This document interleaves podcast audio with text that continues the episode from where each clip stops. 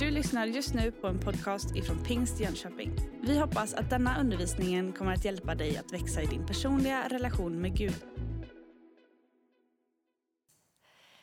För dig som inte känner mig så heter jag Anna-Kajsa Wallin. Jag har förmånen att få vara sommarpastor här. I vanliga fall så går jag ALT som är Akademin för ledarskap och teologi. Den ledar och pastorsutbildning som vi som pingst tillsammans med Allians och EFK har. Eh, det tycker jag är jätteroligt och det här får vara min utbildningsförsamling och det är jag oerhört tacksam eh, för. Man behöver inte känna mig särskilt väl för att veta att jag har otroligt dåligt lokalsinne. Eh, det upptäcker man ganska snabbt när man är med mig. Så. Och det är inte så där att ja, men det känns lite okej. Okay. man, man kanske skulle kunna tro det. När man har kört vilse så många gånger som jag har gjort så har man liksom vant sig. Så är inte fallet. Jag är en människa som gillar att ha koll på läget. Eh, kör man vilse då har man inte koll på läget. Då blir det liksom en krock i mitt inre och jag får ärligt talat, jag får lite panik. Det är bara att erkänna, man ska ju vara ärlig. Så att här, varsågoda. Jag är oerhört tacksam för att det finns GPS. Jag är oerhört tacksam att jag har en man som heter Tobias som jag ringer till varenda gång jag liksom får panik och undrar vart jag är. Så ni kan väl ha liksom lite extra förbön för honom för att han ska få liksom mycket tålamod när det gäller mig. Det finns många parkeringar som jag har suttit på och haft panik och inte vetat vart jag är. För ett tag sedan så skulle jag hem och jag hade väldigt svårt att hitta hem. Mina barn satt bak i baksätet och jag svängde av lite fel och när de vaknar och ser att det står förlossning, då känner de, mamma det här är inte okej. Okay. Och någonstans där är vi. För ibland så kan det ju vara så där i livet också, att det är svårt att hitta. Ibland kan man ju känna att man går vilse i livet. Och jag behöver hjälp för att inte göra det. Och vi ska läsa från psalm 86 vers 11 till 13. Visa mig, Herre, din väg. Jag vill vandra i din sanning. Ge mig ett odelat hjärta så att jag vördar ditt namn. Jag vill tacka dig, Herre min Gud, av hela mitt hjärta och ära ditt namn i evighet. För din nåd över mig är stor. Du räddar min själ ur dödsrikets djup. Psalmisten säger visa mig Herre. Och det ordet skulle också kunna översättas lär mig Herre. Lär mig Herre din väg. När David ber visa mig Herre eller lär mig Herre så innebär det att David, han har ju kunskap om vem Gud är. Han har förståelse för vem Gud är. Och det är till grund att han överlämnar sig själv. Det är ju inte mig uppenbarligen man frågar om vägen, utan man frågar ju den som har kunskap om vägen. Gud har den kunskapen. Det innebär också att han känner sig själv och inser att han behöver bli lärd. Han förlitar sig inte på sin egen kunskap eller sitt eget omdöme utan vänder sig till Gud. Och han ber inte lär mig min väg utan din väg. Lär mig din väg, Herre. Att vandra i sanningen. Och att vandra, det är ju någonting pågående. Det är något mer än att bara veta vilken väg jag ska ta i det här vägskälet. Utan det handlar om ett liv att leva. Att få vandra med Gud. Att vandra i sanning. Sanning. Vad är det? Bibeln ger en tydlig bild men också en väldigt rik bild på sanningen. Och först och främst så är sanningen knuten till Jesus själv. Vi kan läsa i Johannes evangeliet att han är det sanna ljuset. Vi kan läsa att han är det sanna brödet från himlen. Vi kan läsa att han är den sanna vinstocken. Sanningen är också nära knuten till Guds ord. Johannes 17 säger att Guds ord är sanning. Och den som handlar efter sanningen, det vill säga följer Guds ord, ska komma till ljuset enligt Johannes 3. Johannes 16 och 13 säger, men när han kommer, sanningens ande, då ska han leda er in i hela sanningen. Andens uppgift är alltså att leda Jesu efterföljare närmare Jesus. Det innebär att jag ger honom frihet att undervisa mig och leda mig.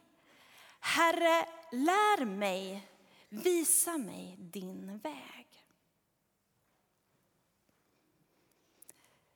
Sanningen har också med äkthet och ärlighet att göra.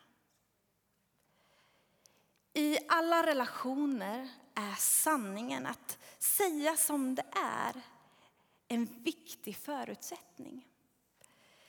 Det är bara om vi är sanna mot varandra, mot varandra som relationen kan fördjupas. Det gäller i äktenskapet, det gäller mellan barn och föräldrar, det gäller mellan vänner, det gäller mellan dig och Gud. Ditt förhållande till Gud. Ibland så blir det som en spricka mellan det jag ger sken av, eller det jag säger, och verkligheten. Och ju mer jag avlägsnar mig från sanningen, desto mer isoleras jag från Gud, från mig själv, från andra. Men vi kan samarbeta med sanningens ande där jag får låta mitt liv vara öppet, ärligt, sårbart inför Gud. Och jag får ransaka mig själv och frilägga mitt inre. Och då kan jag följa sanningens ande till ett helande. Och den där sprickan får läkas ihop. Det kanske tar tid, det kanske tar kraft, kanske kostar det status, det kanske kostar bekvämlighet och anseende. I och för sig så är det inte heller vår kallelse. Men sanningen på något sätt är den fasta marken som våra fötter kan få gå på. Att få vandra i sanningen, att följa Jesus innebär att kunna ta nya steg i frihet. För sanningen ska göra er fria. Ge mig ett odelat hjärta så att jag vördar ditt namn. För en tid sedan så började jag mig, intressera mig för ett ord. Därför att jag har hela tiden trott att det betytt någonting annat. Så kan det vara. Det var ordet integritet. För jag har alltid tänkt liksom att en människa som har stark integritet, då har man liksom som ett skydd, integritetsskydd. Och så är man liksom inte riktigt, man kommer nära. Så har jag tänkt, integritet. Men så hände det någonting som gjorde att jag var tvungen att intressera mig för det där ordet. Och enligt Wikipedia så står det så här. Integritet är ett begrepp som innebär frihet från självmotsägelser. Inom etiken handlar det om ärlighet och sanningshalt. Integritet kan betraktas som motsatsen till hyckleri. Ordet stammar från latinets integer som betyder hel eller komplett. Och I många sammanhang handlar det om kvaliteter som ärlighet och en helgjuten karaktär som individ eller som organisation. Alltså det odelade hjärtat handlar om integritet. Att göra de saker som bevarar oss och våra hjärtan hela. Motsatsen, det som är delat, kanske vi alla kämpar med. Till och med Paulus ger uttryck för den kampen i Romarbrevet 7 och 15. Jag kan inte fatta att jag gör som jag gör. Det jag vill, det gör jag inte. Men det jag hatar, det gör jag. Kanske vill vi vara generösa, men ändå är giriga och samlar på hög. Vi vill kanske tjäna andra, men ändå drivs av själviska motiv. Vi säger att ärlighet är viktigt, men samtidigt håller sanningen till de som är oss närmast. Eller undanhåller sanningen till de som är oss närmast. Och den där dubbelheten, bristen på överensstämmelsen mellan det jag säger och det jag anger som skäl och de verkliga skälen till att vi gör det vi gör. Dubbelheten kan rikta sig utåt, men också inåt. Och då handlar det ju om självbedrägeri. Det handlar på något sätt om ordning i vårt inre. Att ha rätt prioriteringar, att ha rätt riktning. Och detta ställer krav på en intim och personlig titt på vad som pågår i våra hjärtan, i våra liv, i våra hem. Det rör vid saker som vad vi tillåter bakom stängda dörrar, i tystnaden. Det handlar om vår integritet, där vi alltså är fria från självmotsägelser. Om ärlighet och sanning och vår personliga renhet som slår det djupaste ackordet i våra hjärtan. Integritet handlar om att vara densamma på insidan som på utsidan. Vem är du när ingen ser på? När du är ensam och sitter vid din dator eller i ditt kök. Vad är det du släpper in i ditt liv? Tar du tid för det viktigaste som du säger att du gör? Eller vem är du när alla ser på? När du har ögonen på dig. Kanske du brottas med att försöka hålla uppe en fasad. När du är bland kollegorna på jobbet. En ekonomisk status eller vad det nu än är. Ibland när man har ögonen på sig eller ibland när man är ensam så kan det vara lätt att man kompromissar med sina övertygelser. Finns det saker som du kompromissar med? Gud vill ha hela dig och uppmuntra dig till ett liv i sanning. Integritet innebär att ta beslut varje dag. Och till detta så får vi hjälp. Vi har en hjälpare och vi får kraft av den helige ande eftersom han är just sanningens ande. Och Jesus riktar in sig på hjärtat. Och kanske det börjar med att man är öppen för sanningen om oredan i sitt inre. Johannes 8 och 32 säger om ni förblir i mitt ord är ni verkligen mina lärjungar. Ni ska lära känna sanningen och sanningen ska göra er fria. Den ska göra er fria. Jag läste någonstans att den ska göra er fria, men först kanske den gör er förtvivlade. För ibland när Gud verkar så verkar det. Ibland gör det ont att liksom se sin egen brustenhet, att se sina tillkortakommanden, att möta sina egna misslyckanden. Ibland så svider det när man gör rent ett sår. Men det är viktigt för läkningsprocessen. Det innebär att jag måste låta honom få frihet att undervisa mig. Visa mig, Herre, din väg och få verka i hela mig. Och att inte stänga delar av mitt liv inför honom utan ge honom utrymme att också få befria mig. Och det kan inte ske annat än genom sanningen. Därför att sanningen ska göra er fria. Och det är just där som Guds verk måste få ske om jag ska bli en hel människa. Det innebär att jag behöver bli uppriktig. Både mot Gud och mig själv. Men också låta Gud få peka på saker i mitt liv som jag behöver göra upp med. Gud som känner hjärtat fullt ut. Hjärtat, det är det viktigaste. Hur står det till med ditt hjärta? Är det odelat eller är det delat? Hur står det till med ditt hjärta?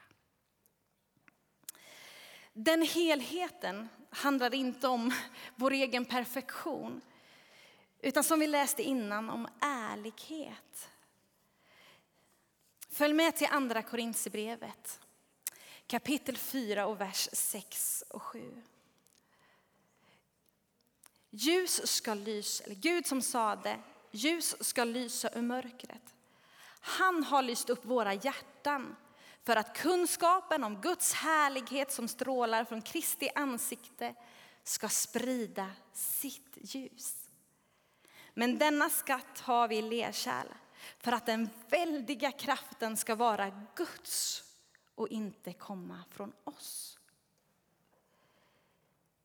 Det räcker inte med ett välpolerat yttre och en from fasad.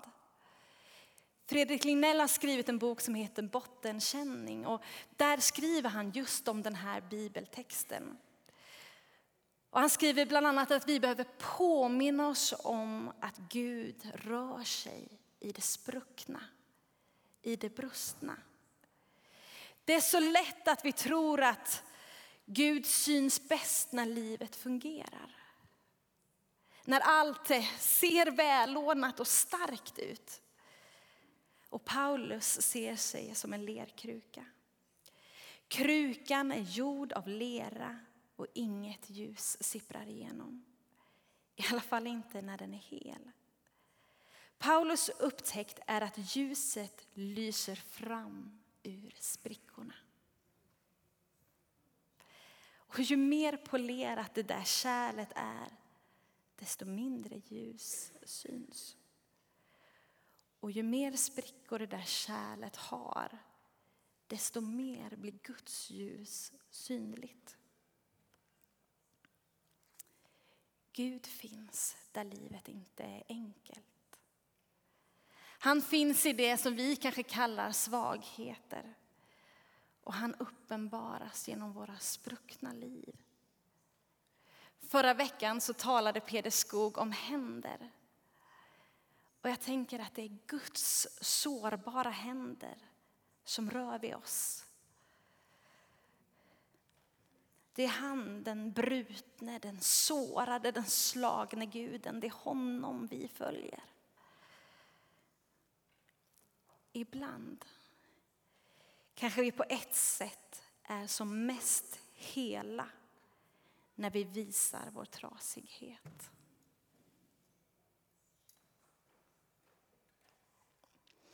Ordspråksboken 4.23 säger, mer än allt som ska bevaras, bevara ditt hjärta, för därifrån utgår livet. I salmen är det som att det odelade hjärtat är målet och att lära oss hans väg, att vandra i sanningen är vägen dit. David kunde inte det i sig själv, utan det är Gud som ger det odelade hjärtat. Och det är en fantastisk bön att be. Ge mig ett odelat hjärta. Gud, ge mig ett odelat hjärta.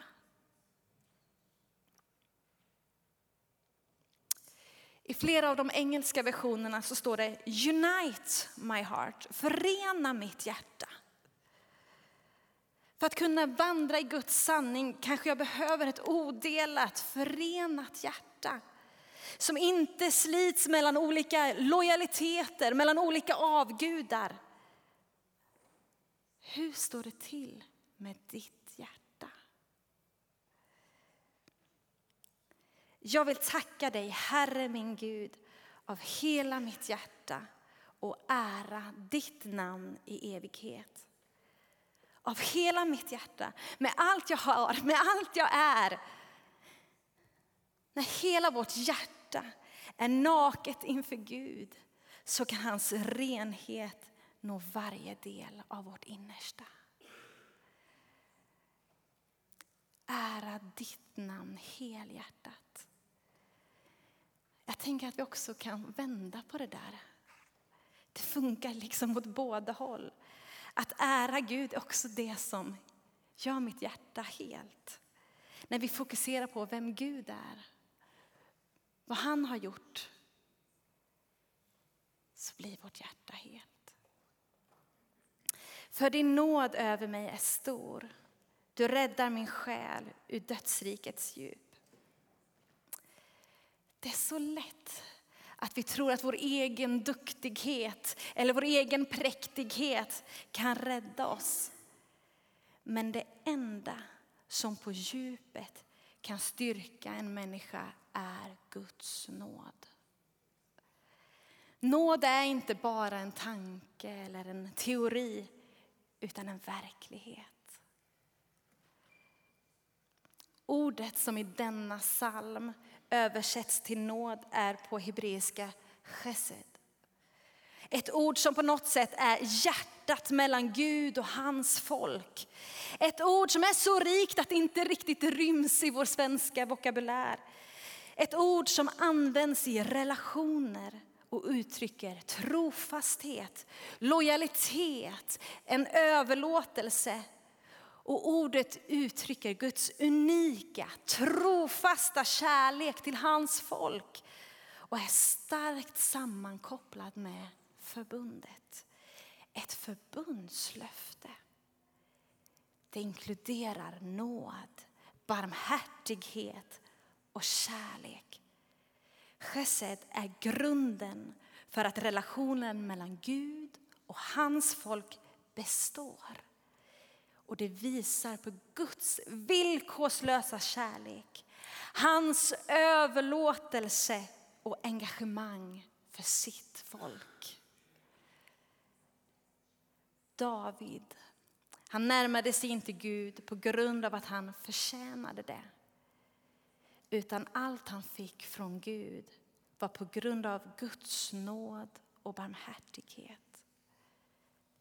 Precis så är det med oss vi kan få närma oss Gud på grund av hans nåd och barmhärtighet mot oss. Vi är i största beroende av Guds nåd. Och precis som vi sjöng innan så är den gränslös. Och det enda som bär igenom alla tider, det är Guds nåd Guds gränslösa nåd.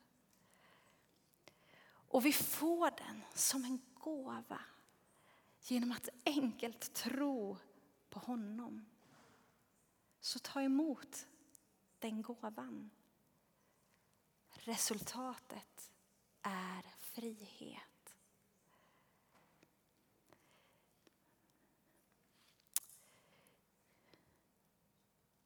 Det är Gud vi har vårt hopp. Vårt eviga hopp. Och Gud räcker fram en möjlighet till förvandling. Johannes 14 och 6 säger, Jesus säger, jag är vägen, sanningen och livet. Jesus säger, jag är vägen. Salmisten säger, Herre, lär mig din väg. Visa mig din väg. Jesus säger, jag är sanningen. Salmisten säger, jag vill vandra i din sanning. Jesus säger, jag är livet. Salmisten säger, ge mig ett odelat hjärta så att jag vördar ditt namn. Och du och jag kan få stämma in i salmistens bön. Tack Herre för att du är sanningen. Tack Herre att du är vägen och att du är livet. Herre, jag ber att vi ska få ha ett hjärta helt för dig.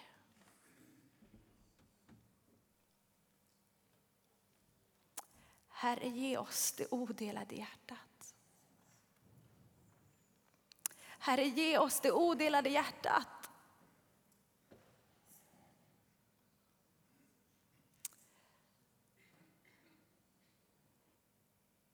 Hjälp oss att gå din väg, Herre. Vandra i din sanning. Herre, jag ber. Du har just lyssnat på en podcast ifrån Pingst Jönköping.